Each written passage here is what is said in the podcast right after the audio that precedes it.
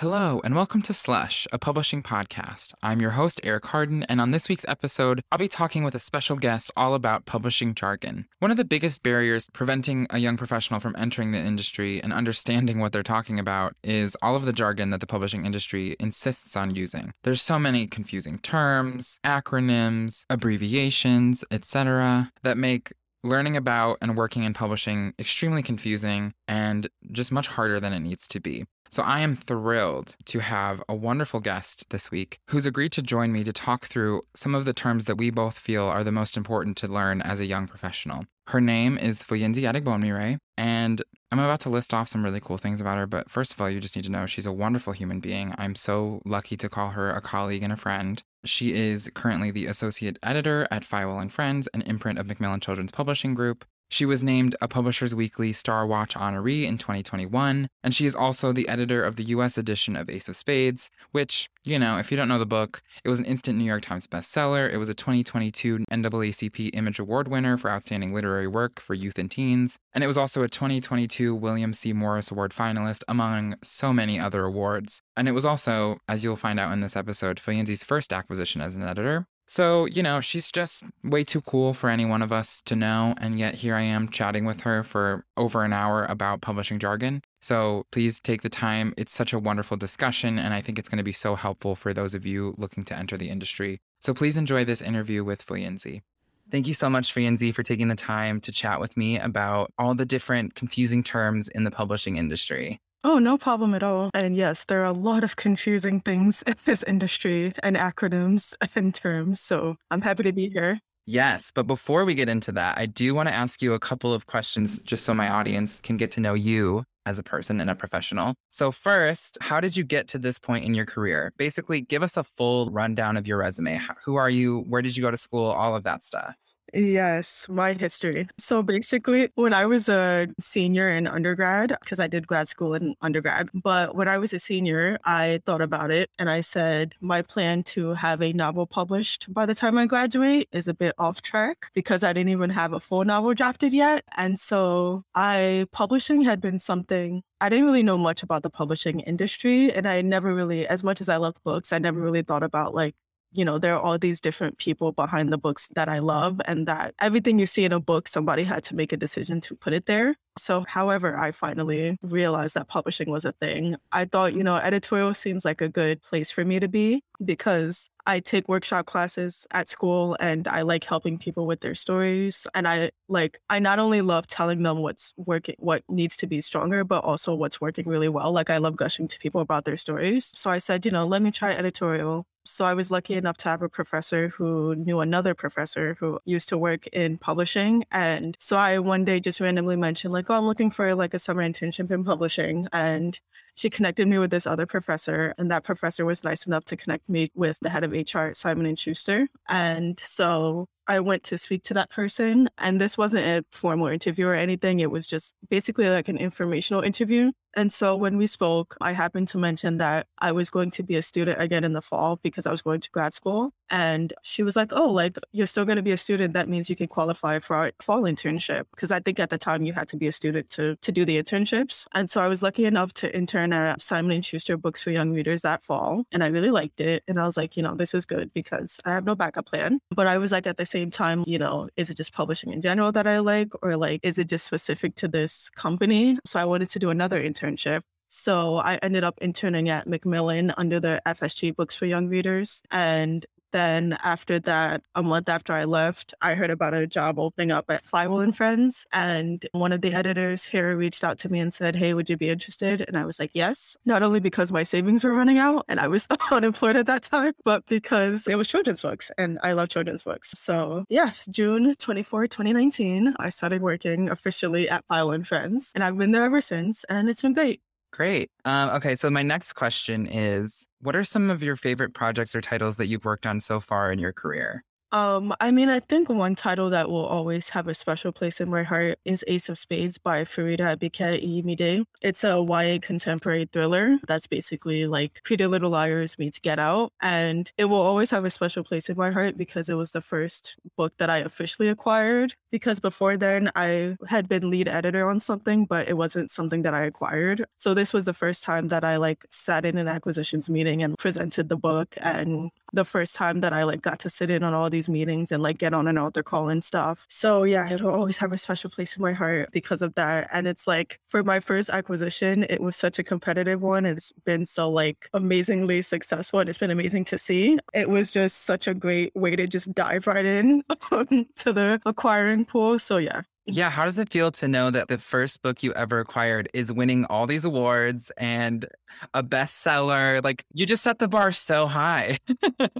I mean, like I said, it's been amazing. Cause even when we, when I read the submission, it was one that I was like, oh, we have to like pursue this. This is so great. I read it in a matter of hours. Like, I think I ended up emailing my manager at like five, six in the morning, um, which is not unusual for me because I'm a night person. But I was like, yeah, we had to get this. So, like, you know, I thought it was a great story, but like, it's just to see like so many other people also like because I think sometimes it can be easy to be like, oh, what if I'm the only one that thinks this is good? Or what if I'm missing something? But to just see so many other people also agree that this is just an amazing story, like, has been great. Although there is also kind of a pressure that comes with that because I feel like now, like, everything else I do has to rise up to that. But that's a good problem to have. Yeah, definitely.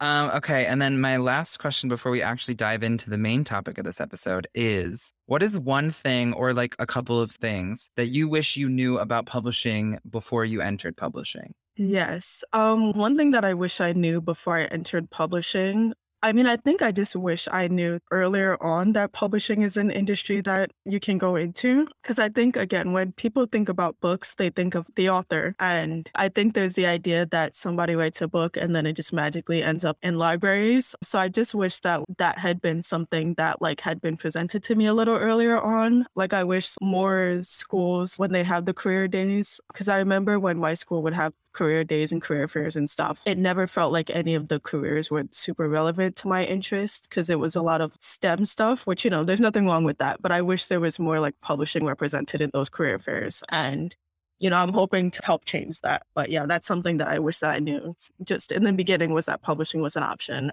I also wish I knew how much it really I think with editorial, like, you know that it requires a lot of reading, but I don't think we realize just how much reading it requires and how much ends up, like, unfortunately happening outside of work hours. I mean, partly for me, because again, I'm a night person, but also because there's so much admin stuff to take care of during the day that, in terms of actually editing something and focusing for long enough to edit something or like to read a submission, is usually like outside of work hours. So that's something to just, you know, it would have been nice to know that ahead of time. Yeah, definitely. And I totally agree with knowing publishing was an option. And then also, I think it's so important that people know that publishing isn't just editorial. I mean, you work yes, in editorial. Yeah, yeah. No, I was going to say that too. That, yeah. Like, yeah, there are so many different ways to like you know, we need IT people, we need finance people, we need, you know, there's so many positions that if you don't want to deal with the books directly in terms of creating the books, there's so many other avenues that you can go into. And that's something that I wish, like, again, that there was just publishers had more of a presence at career fairs to be able to say, like, you know, there's not just editorial or designer marketing, there's IT, there's finance, there's author events, there's all this other stuff. Yeah, like I've already told this story on the podcast already, but I decided I wanted to work in publishing in sixth grade, but I only knew that editors had jobs in publishing. So, like, incorrectly, I thought I wanted to be an editor. And then when I found out what an editor actually did, I was like, that sounds like the worst job for me. It just does not fit with me as a person. But I did find a job that is perfect for me in publishing. And those jobs exist. You just don't yeah, know about them. So exactly. it's not possible to get them, you know? Yeah. Yeah, no. Yeah. And I, you know, I hope there's a way for certain jobs to be more not necessarily outward facing because I think some people choose certain jobs because they like to be behind the scenes, but like just in a way where like people, you know, maybe even in, in acknowledgments, people like acknowledging like the copy editor and like just I, I, don't know some way to show that you know there are other avenues into this like even if you don't have an interest in books directly yeah that is one of my silly pet peeves that like i'm never going to tell anyone i mean i'm telling you the podcast now i guess but I'm never going to like scream from the rooftops about it, but it does kind of make me sad that like the entire team that worked on the book isn't always called out in acknowledgments. And like, I get it. The author often doesn't even know who all worked on the book, but it's like so many people put so much work into this, you know? Yeah, I'm hoping that we get to a point where we have a page that maybe is not the author's acknowledgments, but just a page that just lists like, and I've seen a book I want to say it was last night at the Telegraph Club by Malinda Lo, but I could be wrong. But I know there was a book that actually did have the people at the agency who helped with the book, the people on the publisher side who helped with the book, like that just listed them out, like their department and their name and all that stuff. And I just hope that like that happens more often because I think that's great. And I think, yeah, there's so many people that deserve credit. Yeah, definitely. 100% agree. Okay. And now that we've covered those questions, let's dive in to a publishing glossary. So, for the listeners, publishing is a confusing industry on many levels. Very confusing. I'm almost three years in and I'm still confused sometimes. Yes. But some of the most confusing things about it are all of the terms, the jargon, the just ridiculous sounding words that we use on a daily basis that anyone who hears us talk about publishing and doesn't know these thinks we're talking gibberish.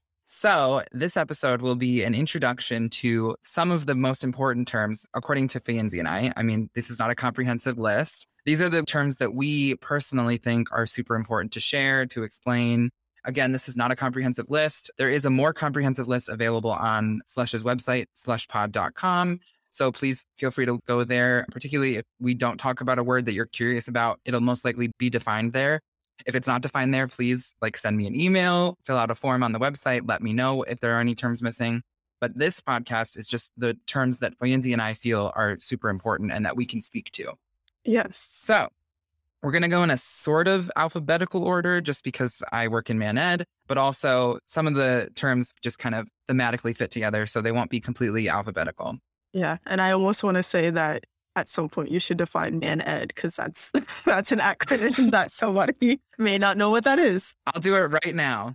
So ManEd, um, if you listen to the previous episode, Departments in Publishing, you'll you'll know at least a little bit about what ManEd is. But ManEd is short for Managing Editorial, and we are a department in publishing that kind of handles all of the editorial stuff that goes into actually producing the physical book. So like editorial as a department does all of the, like the development to the story, making the themes sound good, making sure the characters are all good and like everything makes sense and like the story is beautiful. Then it comes to managing editorial, including production editorial, which is like a subset of managing editorial. And we polish the book so that the grammar is good, the spelling is all accurate. Yes, consistency is there too, because that's something that I miss as the editor. Yeah. Yes. So we handle like all of the nitty gritty, like nerdy stuff to make sure the book is as perfect as it can be. So we do a lot of scheduling, organizing, we manage copy editors and proofreaders. We do all of that nitty gritty, nerdy, down to the detail stuff and you keep us on track. So we try to. well, yes, um, but I really would not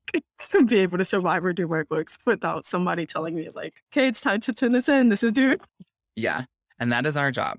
Okay, so that is an example of the kind of conversation we're going to have about these terms. So, to get started with the actual list we put together, let's start with acquisitions. Yes, acquisitions, the fun stuff. So, basically, acquisitions is a big meeting that happens at most publishers where it will be editors come there, marketing comes there, publicity comes there, sales comes there, the president of our children's group also attends. Our business manager, who approves the finances, also attends. So it's basically the big meeting where editors come and say, This is the book that I want to acquire that I think has a lot of potential, that I think we should publish. And we do a very quick presentation about what the story is about and why we think it's needed in the marketplace or why we think we should publish it. And then after that, other departments will weigh in, like the sales department will weigh in and say, you know, we think this could sell a lot more copies than you estimated, or we think, you know, you kind of overestimated how much we can sell of this, or they'll say, like,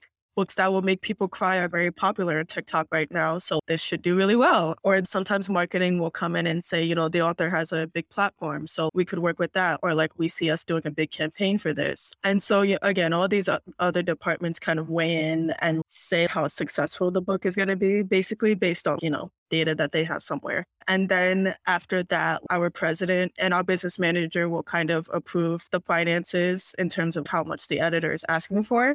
Which, you know, kind of leads into advance, which is our next term. So I can talk about that if you want. yeah, go for it. Yeah. So basically, an advance is the money that we give to authors and agents that we give to them before the book has even published. And it's basically an advance on how much money the book is, we think the book is going to make. And so, like, it's basically you know, we think the book is going to make this much money. So we'll give you some of it up front because, you know, you need to make a living while you're writing this book. And yeah, so that's basically what it is. And like a lot of the times, editorial is kind of the first level that kind of decides what the advance is. But I will say we are not the last level we do have to get approved. And there are times where we may ask for a certain amount of money because we think the sales, we think we'll sell enough of the book to justify that. But then, you know, maybe sales will say, we don't know that we, we can't guarantee that we'll sell this many copies. And so the advance has to come down, which makes us sad. But again, we, we don't have the final say. Yeah, so that's pretty much what an advance is. And it's often split up into multiple payments because we, you know, it's it takes a lot of trust to just give someone money because they could just take the money and go. So it tends to be split up into at least two payments, but sometimes it can be five payments, which, you know, isn't fair. But again, it is what it is. But yeah, so that's basically what an, an advance is. And it's during acquisitions that we've prepared paperwork and we say, hey, this is how much money I would like to be approved to offer. And sometimes it may be that I don't plan on spending this much money, but if it ends up being something where the agent asks for more money, that I like to have the room to go up. Or sometimes it'll be that, oh, this is a very competitive situation. And so therefore, we want to have more money to go up because there are a lot of other editors interested in this and we really want it. So, yeah. Another word that's related to all of these terms related to mm-hmm. acquisitions is a P&L. Do you want to tell us what that is? Mm-hmm. Yes. So a P&L stands for profit and loss statement. And it's basically a document. It's an Excel sheet that has all these formulas already built into it, thank goodness. And it's basically a document where we input First, we input very basic information like the title, the estimated number of pages, the pub season that we're thinking of publishing it in. But then there's like the financial estimates. So basically, like we put in like, okay, this is how many print runs we think this book is going to have, or like this is how many copies we think it's going to sell. And we put in like, you know, if we give this advance to the author, like let's say $50,000 to the author with a certain number of sales, then it, has all these formulas that help us calculate is the book likely to earn out? If it does sell that number of sales or like are we likely to make a profit on this book at this advanced level and with this number of sales? Or like, do we think if we have to bring the sales down, that's going to bring down the likelihood of making a profit? So it just, it helps us kind of get an estimate. And, you know, of course, we're not fortune tellers, unfortunately. So we can't know how well a book is going to do, but like it kind of helps us. We just take an educated guess at like, okay, realistically, we think it can sell, you know, 30,000 copies or like stuff like that. And if, um, if audio or sub rights, which is maybe another uh, term to define at some point, but sub rights is basically subsidiary rights. And basically, if we have world rights, they sell it to other publishers in other territories. So if they think they can sell it well in other territories, they'll give us money as well that we in, put into the P&L. So it's basically just a statement where we're estimating like how much we think the book is going to sell, but also, you know, if it does sell that, can we make a profit on it? Yeah, and I just want to add that as far as I know, all of the math that goes into it is proprietary to each company. Like no one no one other than the big bosses know exactly the formulas that go into it. Yeah, I certainly don't know. I hope to never know. yeah, yes, I don't want to know. but yeah, I mean there, you know, we have a as editors, we have a basic understanding of some parts of it, but again, we don't input everything because there are formulas that calculate other parts of it. But yeah, so it's the kind of thing that when we go to acquisitions, we will email out not only the manuscript, but also the P&L so that everyone has access to it. And then during the acquisitions meeting, that's when usually our president and our business manager have it pulled up in front of them. So that way, if sales says, oh, you know, we think the number of copies is too high, so we have to bring it down, or like, oh, we think instead of 50,000, we think we can even do 75,000. Like they adjust these things as the meeting is going on so that again when it's time to answer the question of can i offer this much money? Like can we afford to? that they have a very like again comprehensive and realistic idea of it. Or sometimes it'll be like oh you know as the editor i put the price of the book at 17.99 but then sales will say like oh we can actually charge 18.99 for this or like oh you know 19.99 is too high for this we have to bring it down to 17.99 and like again, that kind of stuff affects our profit. So like that gets calculated as well. Yeah. So they they look at that to help us determine if we can actually afford to spend this money. Yes. They are very confusing, but very necessary. yes, they are necessary evil. Emphasis on the evil. yes.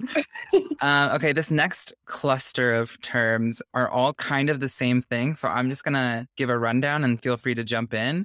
So the first term on the list is an advanced reader's copy or an ARC or an ARC. They're called many different things, but basically they are a pre-publication version of a book that's created specifically for publicity for the book. So we send them out to reviewers, we send them to important contacts, we send them to booksellers because we want to generate buzz for the book before it gets published. Yeah, sometimes we also send them to other authors to get blurbs from them, which we can define later.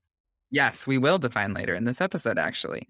Yeah, so ARCs often also include sales and publicity information about the, the book. Uh, it might or might not have the official cover design, but it, it's very clear from the like the way the book looks, if it's a physical book, that it's not a final edition. It's usually a much cheaper, more financially sound, like it's much less high quality, in other words. And that's just because it's just a way for us to get buzz. It doesn't have to look pretty, it just has to share the story.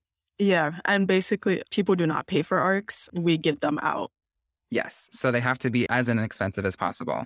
And the reason these words are clustered together is that there are kind of many ways to describe an ARC. There are many different terms. So one is an advanced reader's edition, which is basically the same thing as an ARC, an ARE. They're basically the same thing. Yeah, people use them interchangeably. I yeah, I don't know if there's a bigger difference than what I've yeah, but I from what I've seen, people use them interchangeably. So yeah, I think ARC and ARE are basically the same thing, but just slightly different name. And then the other one that's kind of the same, I've heard there's slight differences between this one and the other two, is a galley uh, or a bound galley, as some people call them. And galleys are a, also a pre publication version of the book that is used for publicity reasons and stuff. But I've heard, and I don't know if you've heard this also, Fancy, but I've heard that galleys are like in the order of operations of getting these made for like publicity reasons. It's galleys first, they come first, and they're like the cheaper, dirtier, crappier version.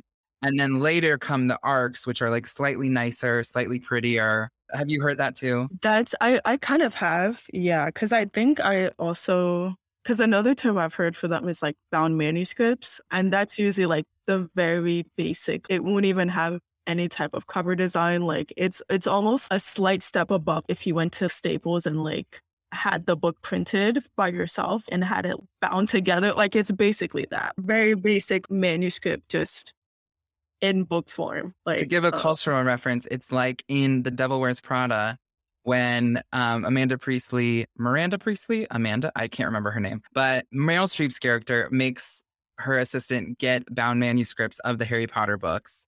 And they're truly just like computer paper printouts with a cheap cover on top. Like that's what they are. Um, so all of these things are essentially doing the same thing, they are pre publication books used for publicity, but they have so many different names and it's wildly confusing. yes, yes. But yeah, from my experience, they're all pretty much the same thing and used interchangeably. Yes, all the time. Okay, next up, there's a big chunk of terms that are all interrelated. So, how about we start with what is an agent?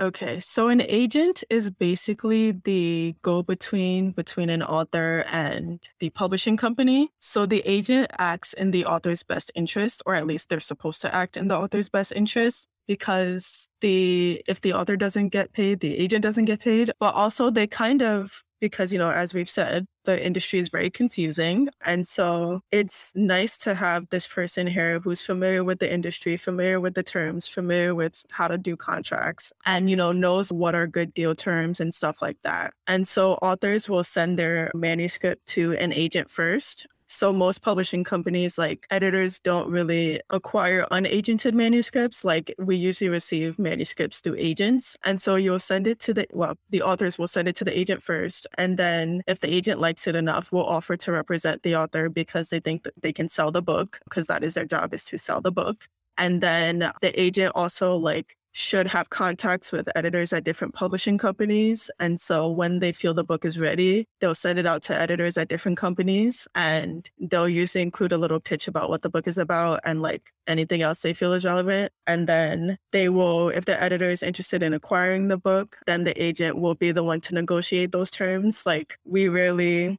we don't we don't really have contact with the author at this stage. We just talk to the agent directly and say like you know, here's what we're offering, here's what the advance that we're thinking of is, here's what the royalty rates are, like, and all this other stuff. And then the, the agent, like, you know, pushes back and says, oh, we think this should be higher, or we think we'd like to keep these rights or whatever. So the agent is really just like the advocate for the author. And sometimes if there's something that the publishing company wants to do that is less than ideal to the author, like sometimes the agent can kind of step in and help to like explain a little a little bit and explain where the company is coming from or to explain like, you know, like if there's news about like, oh, this publication picked up the book or included in a roundup. Sometimes the agent can be the one to explain, like, you know, this is why it's a big deal and stuff like that agents are very good people to have. And to get an agent, I guess I can go into the next term.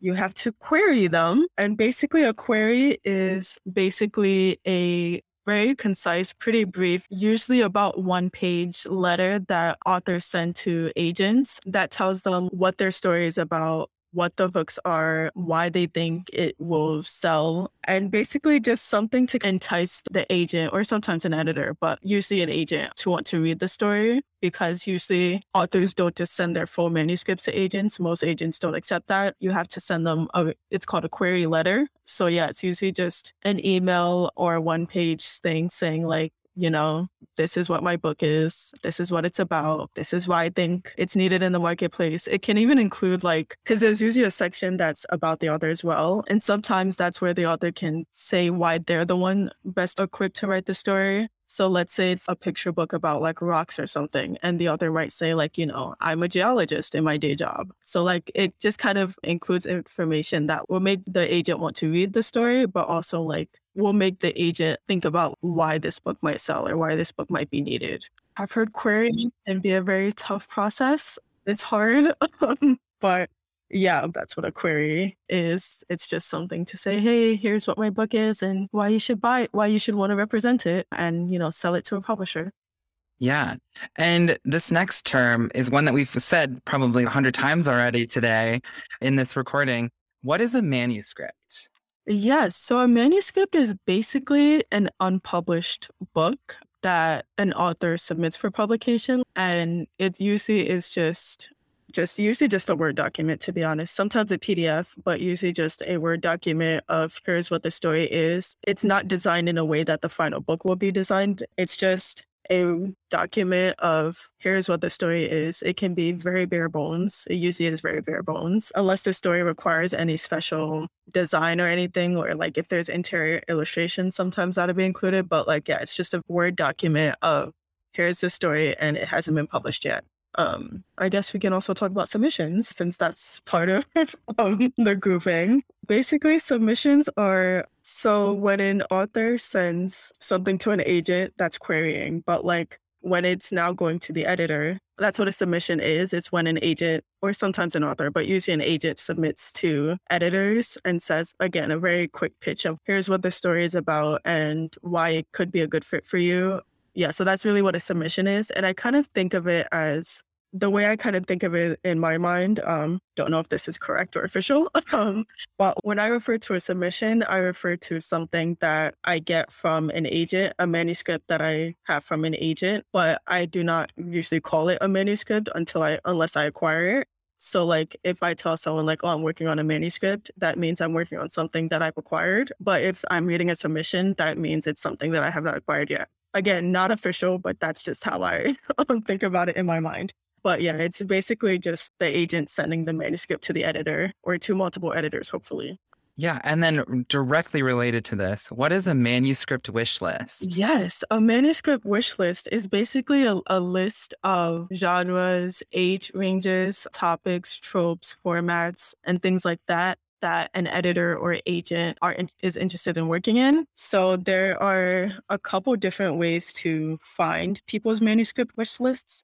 So, one way is there's actually a website called, I think it's mswl.com, but there's an official manuscript wishlist website where agents and editors are listed, and we have control of the page. So, we can include, again, like what age categories we work on, what genres we work on, what tropes we really love. There's also a, a section to include, you know, other interests outside of books. So, like, my manuscript wish list, for example, says I want a YA novel that is Taylor Swift's song Blank Space, just in YA novel form. It also lists, you know, the TV shows I enjoy and the movies I enjoy and that I enjoy bullet journal- journaling and stuff like that. So it's basically something that gives people an idea of what an editor or an agent would be interested in so that when you're looking for an agent or an editor, you can have an idea of like okay, this feels like a person that would be interested in my story or like would want to represent my story, would want to acquire my story. And then the other way to sometimes access is on Twitter. There's a hashtag called MSWL. So sometimes if you just search that hashtag, you can see like what agents and editors are like saying they want. Sometimes an editor will tweet like, you know, let's say they just watched the Gossip Girl reboot and they'll tweet, I would love a novel like this, hashtag MSWL. I don't know why anyone would want that as a novel because that was a terrible show. Um, yeah, don't watch the reboot. but like, it's you know, again, it might be just sometimes it's a serious thing, but sometimes it's just a very lighthearted, like, I just listened to this song and I would love a book that has the same vibe of this song. Yeah. So it just gives people an idea of who could be best to represent or edit their story. Yeah, great. And then finally, the last in this grouping of terms, there's so many that relate. What is an auction? Ooh, an auction. That is a really fun time when there are um so, you know, an agent will send out a manuscript to theoretically multiple editors. And sometimes there'll be, let's say, three editors will respond to the agent after reading the manuscript and will say, Hey, really love this. I think it has a lot of potential. I would love to make an offer on it. And so the agent will firstly they'll get back to all the other editors who have it to let them know that oh there's interest in this. And so those people can kind of decide if they want to step aside or if they want to enter as well. But yeah basically an auction is when there is multiple editors interested in in a manuscript and we get certain terms. Like sometimes it's a best bids auction which means that you have to send your best offer right off the bat. You get one chance to make an offer or forever hold your peace. Or sometimes there'll be a rounds auction, which is the agent will say, you know, we'll do two rounds. And so you don't necessarily have to send your best offer in the first round, but usually they'll take the top however many offers and those people will get to move on to the next round. So it really just depends on the agent and the agency. But yeah, it's basically the sale of a manuscript that multiple editors are interested in. And on the editor side, it's a very stressful time. it can be nerve wracking to wait to find out if you are, if it's a rounds auction, if you're moving on to the next round, or if it's a best bids auction, whether your offer was indeed the best bid. And what it is not, though, it is not us gathering in a room and holding up the little fans with like numbers on them. Because that's what I thought it was before I like really learned what it was. I thought it was a bunch of editors going together in like some secret room and holding up a like little like number fan saying, you know, I can do 50,000, I can do 100,000. But it's not as animated as that. It's just us anxiously watching our emails all day. And they can span from like, I've had an auction that was over by like the next night, I think, where it was officially like, okay, you are the person that we're choosing to move forward with to negotiate other stuff. But then I've had an auction that lasted for like over a week of just back and forth. Again, very nerve wracking and stressful.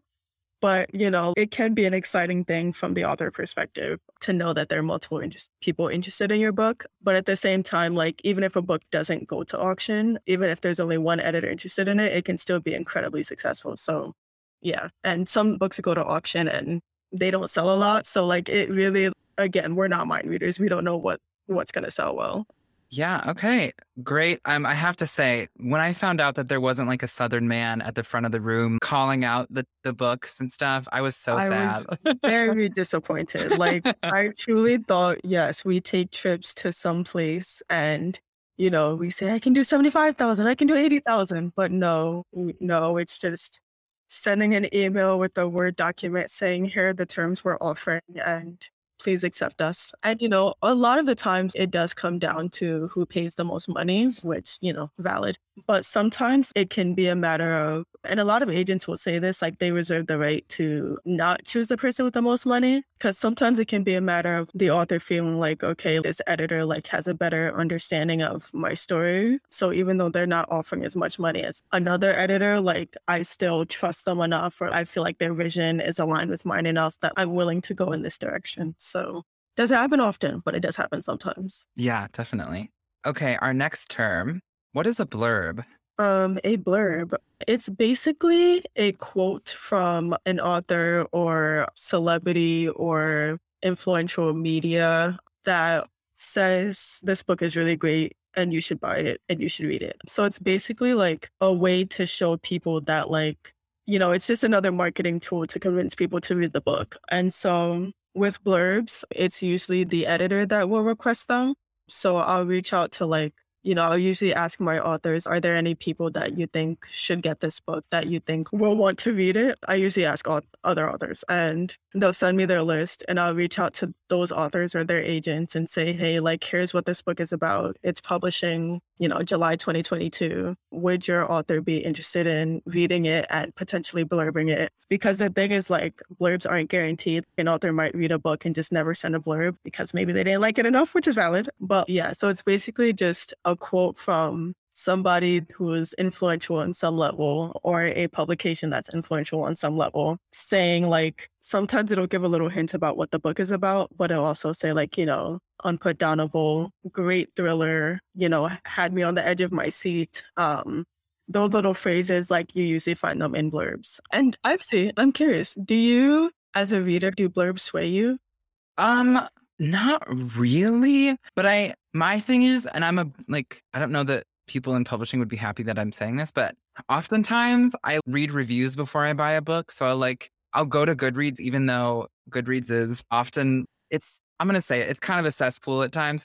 But um, I I do go to Goodreads and I'll average out like the most positive and the most negative to like get a sense of what the general like middle would be. I don't trust the blurbs. I think. Yeah, I I Honestly, like it's something that I always wondered, like, are they still effective in today's day? Because I also, as a reader, like, I don't know that knowing that a popular author, even if it's someone that I like, I don't know that knowing that they like something is going to. Because I'm like, you know, I don't, unless I know we have the same taste, just because they like it doesn't mean that I will. Like, so I feel like unless it's, I don't know, Taylor Swift blurb something, then I would definitely like that would catch my attention.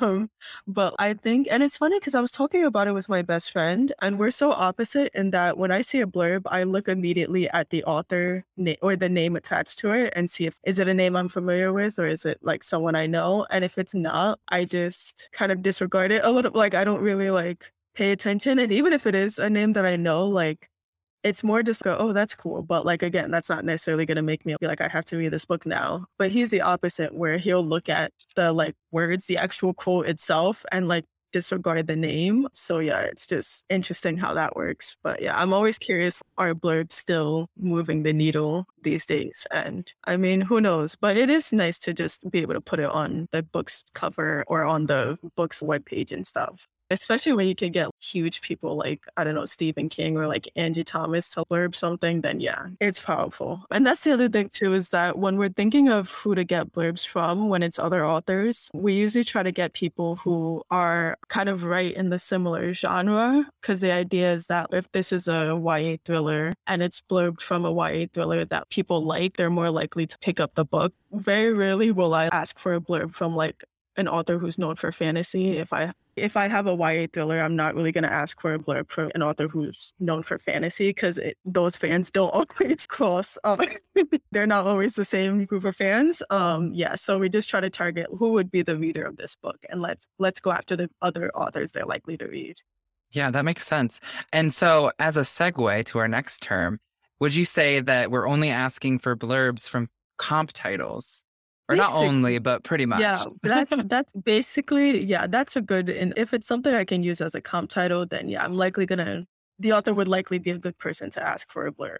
Yeah and what is a comp title? Yeah it's a comp title. So that is um Comp in this case is short for comparative title. And it's basically a book that is similar in format, age category, tone, subject matter, and genre that was published within the last two or three years. And when it comes to um, like sales comp, they're usually the books that have sold about the same number of copies that we expect this book to do. So, for example, like if I have a book that I think is going to sell at least 30,000 copies, then I would look for other books that are, again, in the same genre, same format, you know, hardcover versus paperback, same age category, and all that stuff. And then look up their sales and, you know, hope that they like have at least 30,000 or, you know, 28,000 or something. But if it's like, there are times where I'll find a book that I'm like, oh, this is a perfect comp for this. Like, you know, it, it very much feels this. They have similar tones and similar subject matters and stuff. But then I'll look up the sales and it's 5,000. Um,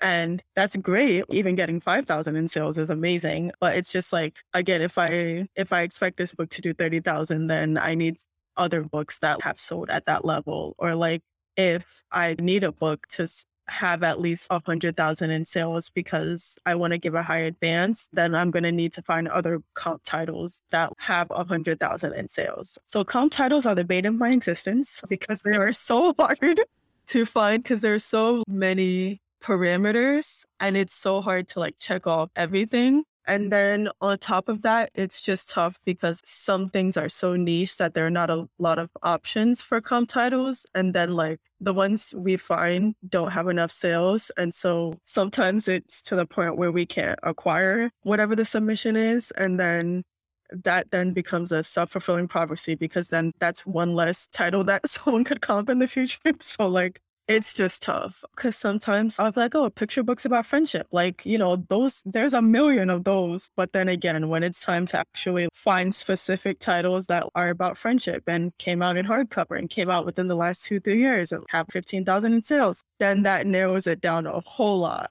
Yeah. So that is comp titles. And, you know, they're kind of problematic, but I don't know if you want to get into that. Um, but yeah.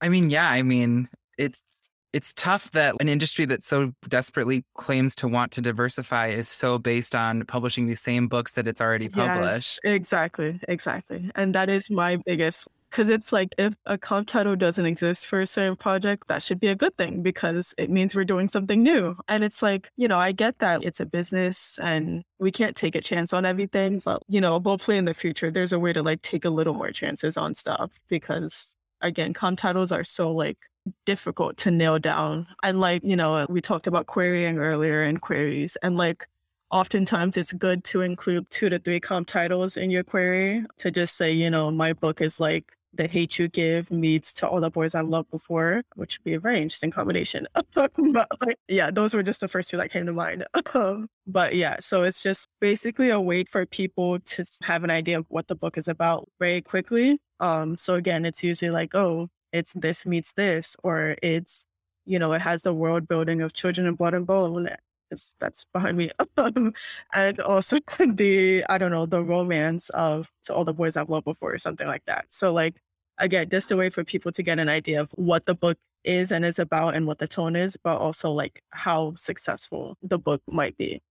Yeah, I often think like obviously comp titles are used for financial decisions, but also when describing a book, they're kind of like the elevator pitch. Yes, yes, the elevator pitch. Yeah. Yeah. Mm-hmm. Okay, now that we've gotten through that thorny topic, let's move on to some things that I'm going to talk about. Feel free to jump in. But these next two are, I think, very important because often people get very confused between the two, partially because they're so closely related. So, first is copy editing, which is a very important topic to me because I hire copy editors. Um, and copy editing is the process of revising an author's manuscript so that we can improve its readability, make sure that the text is free of grammar and factual errors, make sure all the words are spelled correctly, make sure everything's consistent. It's like polishing the book. It's like the first polish that the book gets after it's come to the managing ed group. And copy editors are heroes because every time I think I've caught everything, I've caught all the repetition, I I've caught the consistency is good. Um, as in like detail consistency or like timeline consistency. And then I will get a manuscript back and it'll have a hundred queries, and I'll be like, well, I thought I caught that, but yeah. My my favorite thing to see in a copy edit is when they've noticed that the author uses a certain word like too yes, often. Yes. And then suddenly I cannot unsee that. like, yeah. I'm like, you know what? How did I not notice this? The first, they'll be like, you know, within like this one paragraph, they've used, I don't know, the word Taylor like 10 different times, not not the name, the word 10 different times. And then it's a, like, then I have to be like, to the author, I have to be like, do you want to switch some of these up? Because now like, now it's, I can't ignore it. And it feels very glaring and like annoying now. yeah. I have a Yeah. book that I'm working on right now. I won't say the title, but it's a YA book, and the copy editor flagged that they had used a certain swear word over a hundred times in the manuscript.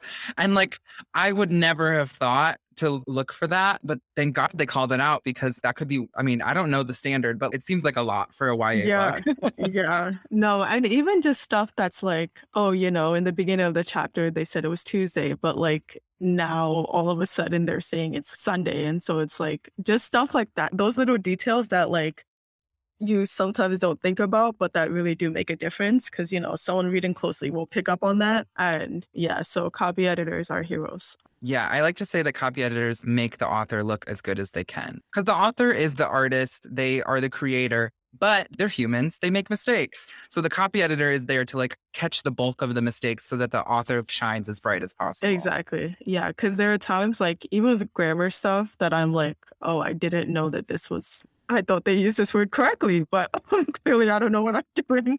Or like, oh, I didn't know you can't use a comma here. Or like, I didn't know you, like all the dashes, I don't know the difference between them. Oh, I love I will sprinkle a dash in anything. like an M dash, I would just throw it right into the middle of anything. Yeah. So it's always fun when it's like, this is not how you use an M dash. And I'm like, I'm so sorry. yeah. yeah. Um, so yeah, that's copy editors. They take the the manuscript and they copy edit that, and then it goes into typesetting where it gets laid out the way it's going to look on a regular page, like for a book, the small like book pages, and then it goes to proofreading, which is kind of like copy editing light because copy editing is much closer reading. They're like making sure that the sentence sounds good and like they're doing like much deeper looking at the text and like much more change happens in copy editing than it would ever happen in proofreading because the book is already laid out. So the proofreader is mostly just looking for anything that the copy editor might have missed. So like, oh, this word was misspelled or it's a homophone. So like technically it's spelled correctly, but it's not the right word in this context. That kind of thing. And then also like specifically in proofreading, they're looking at like, oh, this when we laid out this page, this word got cut off at this point, and it's not the right not the right way that this word should be broken. Or The loose lines, those are my favorite. When it's like there's like for some reason three extra spaces between words, and now the line looks very like weird. Uh, Yeah, yeah, so that that too. happens when a book is justified, which means the margin or like the spacing of the words is increased so that both sides of the words on the page are uniform to the margins.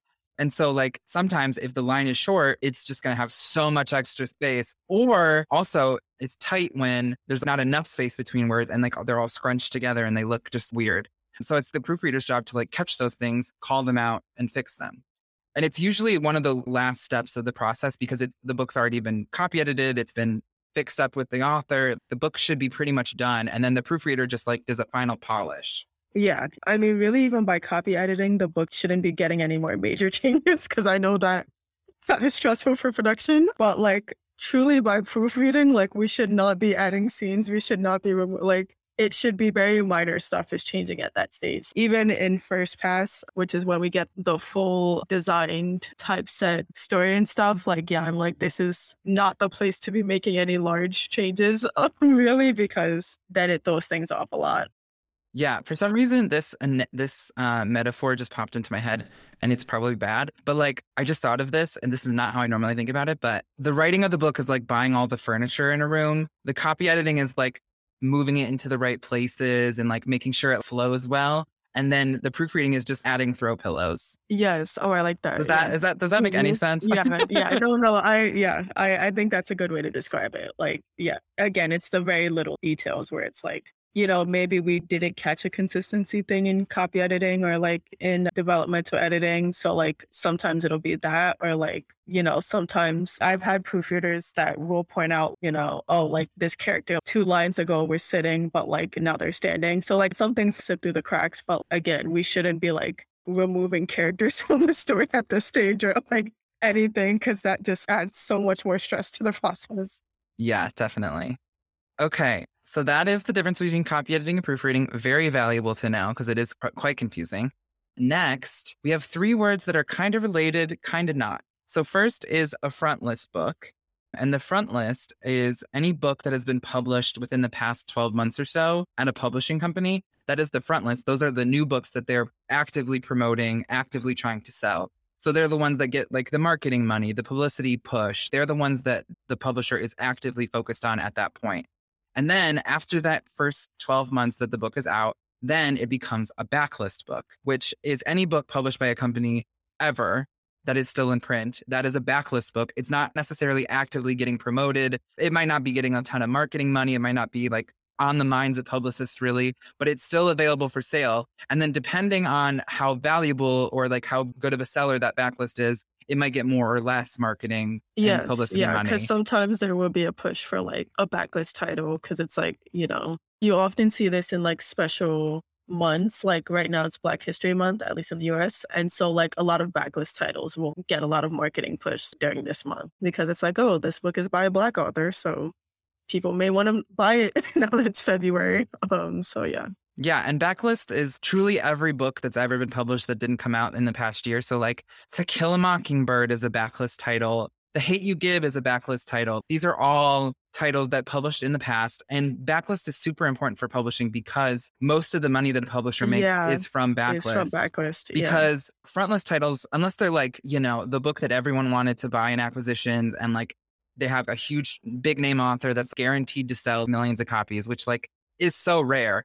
Most frontlist books are not going to make the company too much money it's over the years of like so many like the great gatsby has made whoever pu- i mean it's in um, public domain now i think but whoever published it i think it was maybe penguin they made so much money off of the great gatsby because it sells constantly over and over because it's in colleges it's in schools it's read constantly all the time yeah yes. and there are some titles that you know when they were front list title like they may not have done like much or gotten a lot of sales, but then like it may be like three years after they published. So now they're officially backlist. And for some reason, there's some kind of push and like now they're selling a lot. And we've been seeing that a lot with BookTok, which is, you know, the book people on TikTok. Like now there have been like so many backlist titles that have been selling like way more in the last three weeks than they've sold like in the last three years that they've been out, where it's just for some reason the right person finds it and promotes it. And now everybody wants it, which is great for us. So even if a book doesn't do well as a frontlist title, like that doesn't mean that it's not going to do well ever.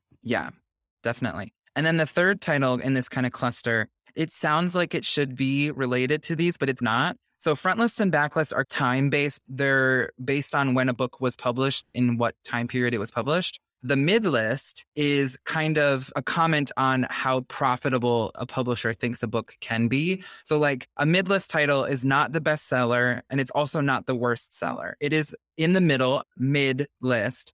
And it's the books that the publisher thinks can be profitable and can be good, but they're not going to put the most amount of marketing behind. They're not going to put the most amount of publicity behind because they just don't think that it's going to get, like, it's not going to sell enough to warrant that much money. So it's like in the middle. Yeah, like it's not like a because we have things called lead titles, which are kind of the titles for each season. And season, as in like for us, it's winter, spring, summer, and then fall that we publish in. But yeah, we have lead titles for each season where they're going to get the biggest marketing, the biggest publicity, like all the stops. And we have focus titles, which are going to get like, you know, maybe not all the stops, but they'll get a good amount. And then, yeah, there's like mid list titles where it's like, you know, they'll get something like all of our books theoretically uh, get some some level of marketing and publicity. Yeah, and unfortunately, I think it's a pretty obvious trend that there are much fewer, many fewer. I don't know the correct grammar there, which is probably alarming given my job title, but um, there are many fewer mid-list titles. Just because I think publishing has trended so much more toward what's the bestseller, what's the biggest book, and so they're less willing to take a chance on a book that might not be as big, unfortunately. Yeah, which is, you know, it's it's difficult. Like when there's a book that's too quiet, because it's like 99% of the books we publish are quiet. Most of them are not going to be like the New York Times bestseller or they're like, you know, super big at a huge movie adaptation or anything. Hopefully that will that will change as time yes, goes on. Um, that is um, the goal. Next, we have the format of a book, Yes. which is the binding of the book. In other words, how the book, at least physically, how the book is bound, the pages. Because every book is just a bunch of pieces of paper glued together. But how, what is the type of cover that it has? That's kind of the general idea of what the format is. So there's hardcover where they have a hard cardboard feeling cover on them that protects the pages. There's paperback where it's like a flimsy piece of paper that is covering the book. There's board books where like each page is a cardboardy materials and those are for young children so they can like chew on them and not destroy them as easily. And then there's also reinforced binding for libraries so that they're more durable so that people can reuse them over and over. Okay. I actually didn't even know that's what reinforced binding was. So I've learned something. Yeah, that's what that is. And then also there are electronic formats as well. So like audiobooks and ebooks for people that don't want a physical book or accessibility wise can't use a physical book. So these are all different types of formats that a book can come in. So like one book can have five different formats depending on if it's put out in a hardcover, if it's put out in a paperback, if it's put out audio, ebook, etc. Yeah, because oftentimes we'll do initial publication, we'll do like a hardcover and an ebook version of the book that'll both released on the same day. But then, like, the book may not go into paperback until a year later, or like sometimes even more than that. And then there are some stories or books that, for whatever reason, like, it's like, you know, we should put this in paperback first because it's more likely to sell more copies as a paperback novel than as a hardcover novel or things like that. So, yeah, it really just depends. Yeah, definitely. And similar to this conversation is the graphic novel, which I think a lot of people are rightfully confused because it's kind of a confusing term. So, a graphic novel is a format in publishing. Yeah, it's not a genre in the way that fantasy is a genre or like romance is a genre like sci-fi is a genre. And it's not an age category either because you can have a middle grade graphic novel or a young adult graphic novel or an adult graphic novel. It is a format. It includes different genres, it includes different age categories. But yeah, it's something that I think confuses a lot of people.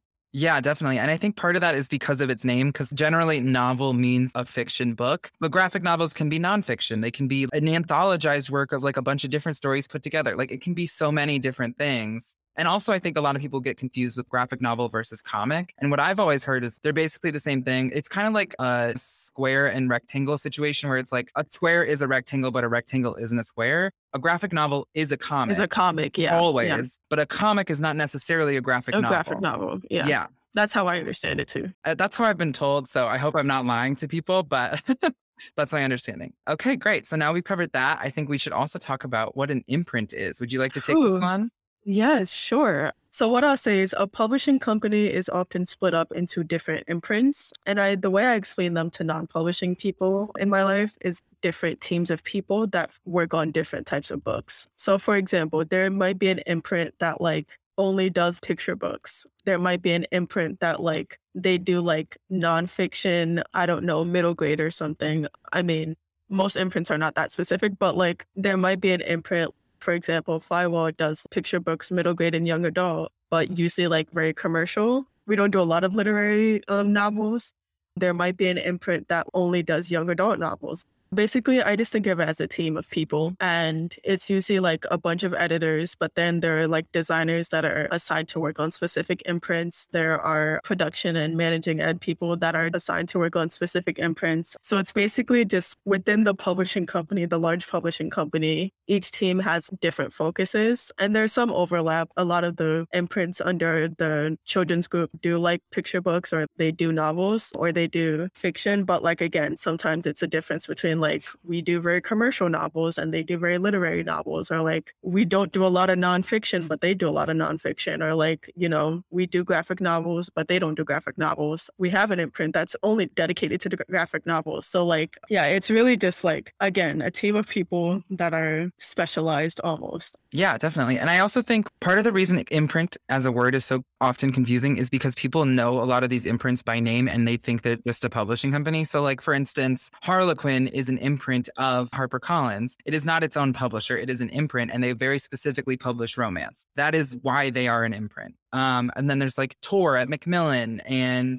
um, I'm trying to think of other examples. There's so many examples. Yeah, yeah. I mean, I think Harper Teen like is an imprint. So there's like there's the overall company like Macmillan or you know Macmillan Children's Publishing Group, but under that we have imprints like Feiwel and Friends and like Holt Books for Young Readers and First Second and like Roaring Brook Press and Odd Dot. That all just specialize in different things. And yeah, it's very like when I first started in publishing, like my very first internship at Simon and Schuster Books for Young Readers, I didn't know what imprints were. I didn't know, like if anyone asked, I said I I worked for Simon and Schuster. Like that's all I knew. So it really was a bit of a learning curve to kind of understand and conceptualize what imprints are. Because I think you're right that a lot of people know their names, but they don't know that like this is within us a larger company. Yeah, especially the big five. The number of imprints at Penguin Random House is mind boggling. yes. And they keep adding new ones, which is just incredible. Its own um, conversation for sure.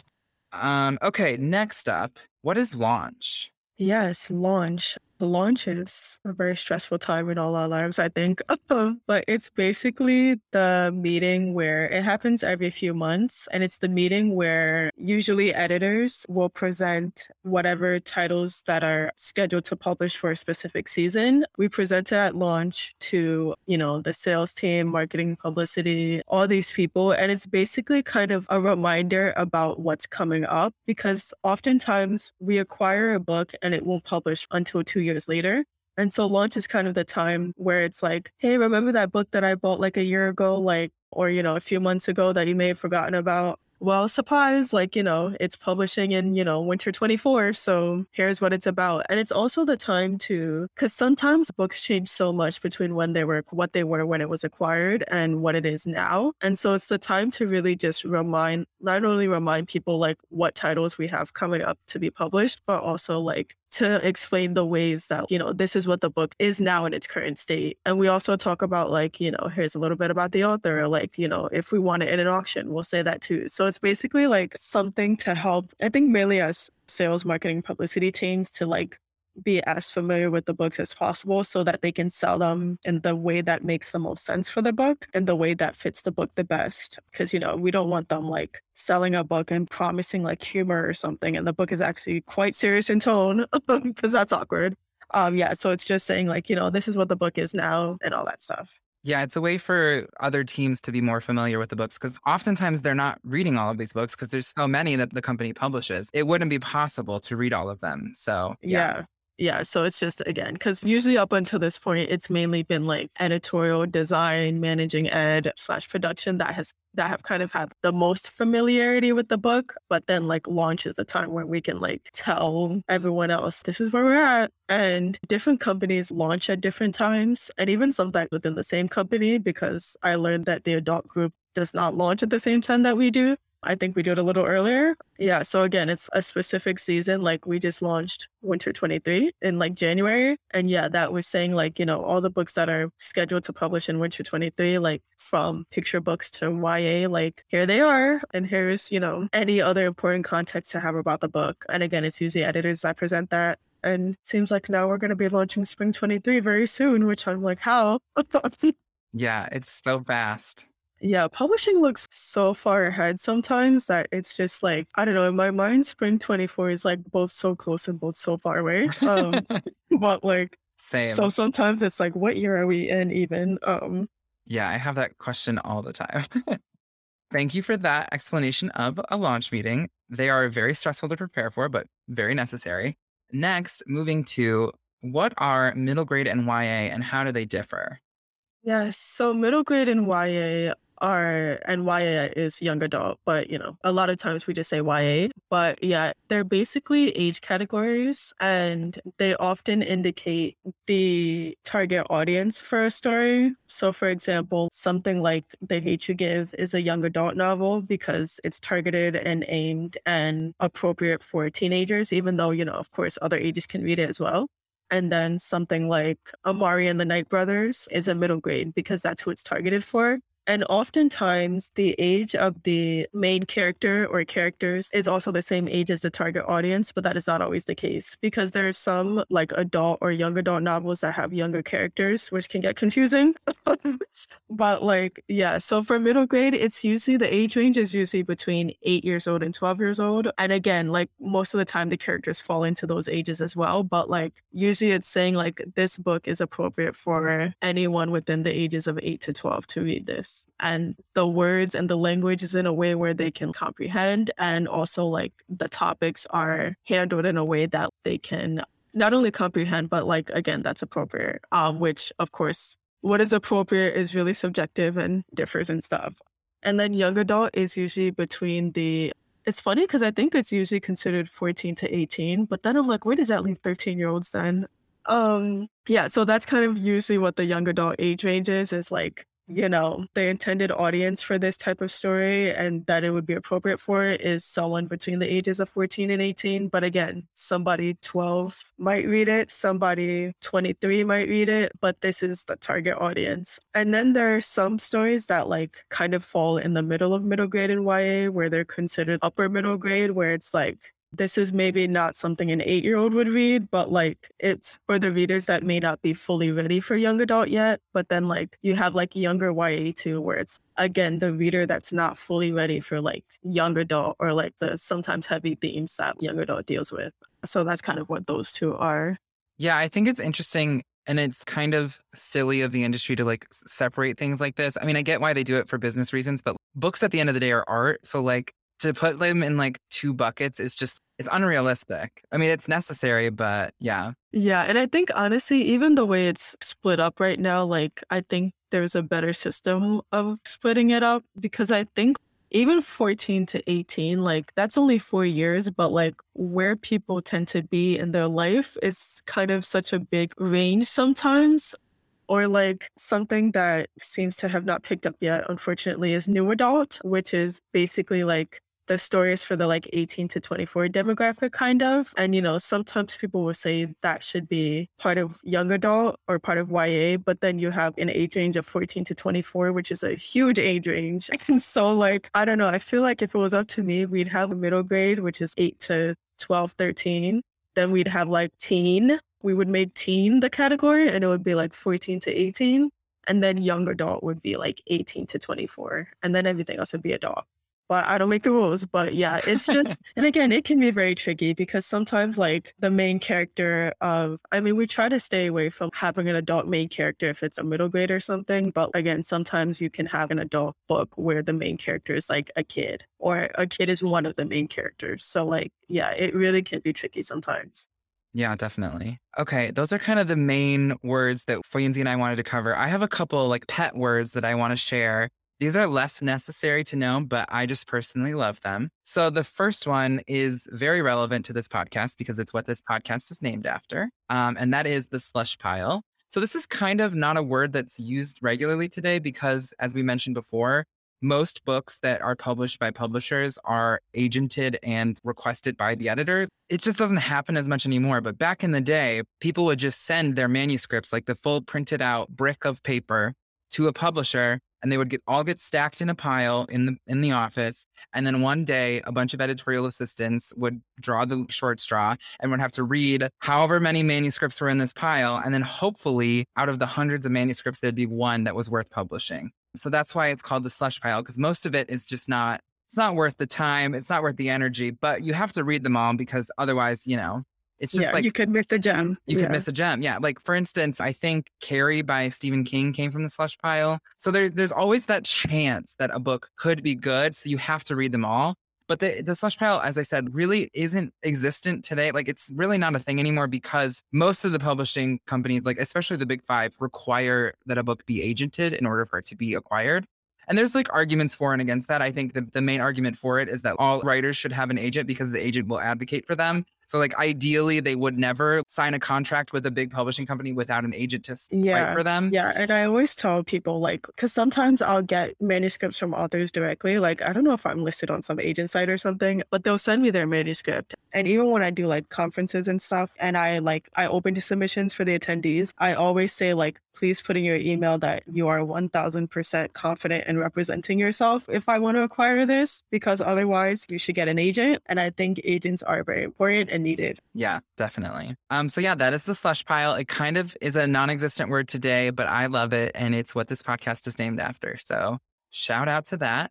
Um, the last two words are kind of copy editing based words that I just really love.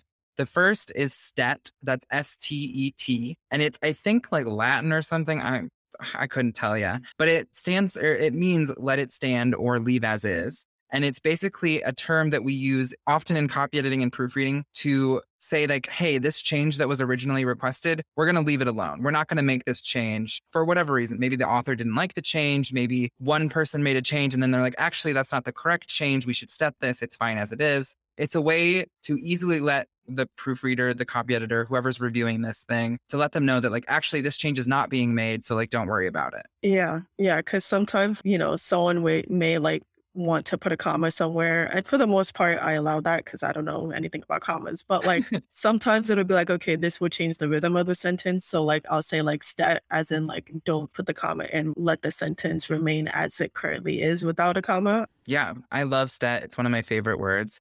And my other probably favorite word is an acronym, actually, sort of. It's TK, um, the letters T and K, which actually stand for to come the word C O M E. Very confusing. Yeah. Yes. Um, and it's a way to denote in a manuscript that you're working on or in like the pages that are typeset to let the people that are reviewing it know that something will be added here later, but that isn't ready yet. So, like, oftentimes when we're working on a jacket, for instance, we might not have gotten blurbs in. So the blurbs are TK, or the author hasn't gotten us their dedication yet. So the dedication is TK.